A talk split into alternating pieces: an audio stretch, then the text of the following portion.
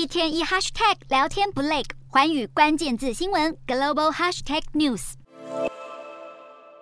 俄乌战争开打至今已逾九个月之久，整体战况陷入进退两难的僵局。俄罗斯总统普丁在今年二月底对乌克兰发动特别军事行动，一开始气势如虹，但随着战事拉长，不如普丁所望的速战速决。俄罗斯的处境十分尴尬。普丁在今年九月下旬下令征兵三十万，是普丁极力挽回劣势的动作。不过截至目前为止，俄罗斯却不进则退。原本力挺俄罗斯的盟友似乎也显出不耐情绪，纷纷跳出来要。普丁停止战争，俄罗斯的下一步是什么？值得观察。今天的国际新闻评论要来谈谈，国际社会都在看普丁何时收手退出战场，何时才是俄罗斯停火的最佳时机？什么原因会促使普丁停止战争呢？俄乌和平谈判有可能吗？以俄罗斯为首的集体安全条约组织 CSTO 日前举行峰会，但成员国受战事影响，逐渐对俄罗斯失去信心，纷纷表示希望普丁能停止战争，认为现在是追求和和平的时候，不能错过停火的最佳机会。就连俄罗斯的铁粉白俄罗斯总统卢卡申科也向普丁表示，希望能结束流血冲突，开始和平谈判。据报道指出，俄罗斯盟友法夹湾的态度惹得普丁相当不开心，还气得将手上的笔摔在桌上。显然，普丁仍不想如此狼狈退场。不过，普丁除了有盟友可能背叛的压力之外，还得面对来自国内的反弹。俄乌战争已经迈入第十个月，这对俄罗斯斯来说是相当沉重的开销，军队的补给、武器的消耗。依据专家评估，俄罗斯每天至少得花费约九亿美元在战场上。除此之外，欧美国家也持续对俄罗斯进行经济制裁，祭出多项能源、金融等反制措施。虽然战事焦灼，国际社会也因此受害，能源危机、通货膨胀等问题一一浮现。但对俄罗斯来说，恐怕经济崩坏的程度更大，连带民怨四起。俄罗斯民众对战争的反应已从民族意识高涨，慢慢演变成对民生经济不满，许多跨国企业已撤出俄罗斯市场，这不但坏了俄罗斯民众的生活常态，有限的市场选择，国内物价也高居不下，就业问题、消费疲软、物资缺乏，甚至是粮食危机，这都让俄罗斯社会弥漫着绝望的气氛。可以想象的是，普丁除了要防范欧美国家的施压，就连 G20 峰会都不敢出席，有着人身安全的顾虑，他也必须小心国内社会的反弹冲击他的执政地位。那么，什么压力会让普丁摸摸鼻子收手退出战场呢？国际社会的压力，尤其是来自西方阵营的反制力量，也不想扩大战事的认知中，恐怕对普丁的影响有限。普丁不会因此罢手坐收。对比国际社会的制裁动作，普丁恐怕最在意的是友好的国家的反应，尤其是中国的态度。俄乌战争开打至今，中国一直不愿谴责俄罗斯的侵略行为，中俄两国又维持着友好关系。西方阵营认为中国的暧昧不明是让俄罗斯狗眼残喘的主要原因，一再警告中国不得提供任何援助给俄罗斯。不过，近期中国似有改变的迹象。习近平不但出席了没有普丁在场的集团体峰会，更积极与二十个国家领导人举办双边会晤。除了是要修复国际关系，更有着展现中国参与国际事务的心力。欧美国家领袖也大多向中国呼吁，期盼中国能出声出力缓解俄乌冲突。不仅如此，中国也借势表现出力促全球和和平的立场，对外表示各国应当介入协调俄乌矛盾。显然，中国面对当前的俄乌情势，不只要面子，也要里子。差别在于什么时候要出手，以及调解的手段是什么。中国不可能完全站在西方阵营那边，也不会对普丁提出过分的要求。极有可能的手段是利用经济手段来换取普丁退出战场的结果，而这也考验着中国的能耐以及中俄之间的关系。胡萝卜与棒子都有限的前提之下，中国必须给普丁有下台阶的诱因。那么，协助俄罗斯进行战后的社会经济重建，以及转身要求欧美国家终止对俄制裁，这会是中国可能采取的方案。只是普丁是否买单，西方阵营是否配合，则是未知数。谈判过程恐怕会相当冗长。值得留意的是集团体的联合声明中，将全球面临的通膨问题跟各种经济危机归咎于俄罗斯入侵乌克兰的行为。当前西方阵营依旧是认为要借由拖垮俄罗斯经济来换取战事的平息，但是战事持续焦灼，对全球经济的冲击不断扩大，短时间内要普丁认输、狼狈退场也相当不容易。除非俄罗斯内部爆发政治动乱，普丁因此下台，才有可能出现停止战争的曙光。要俄乌双方自行调解、和平谈判，或是他国介入调停，恐怕不是那么容易的事。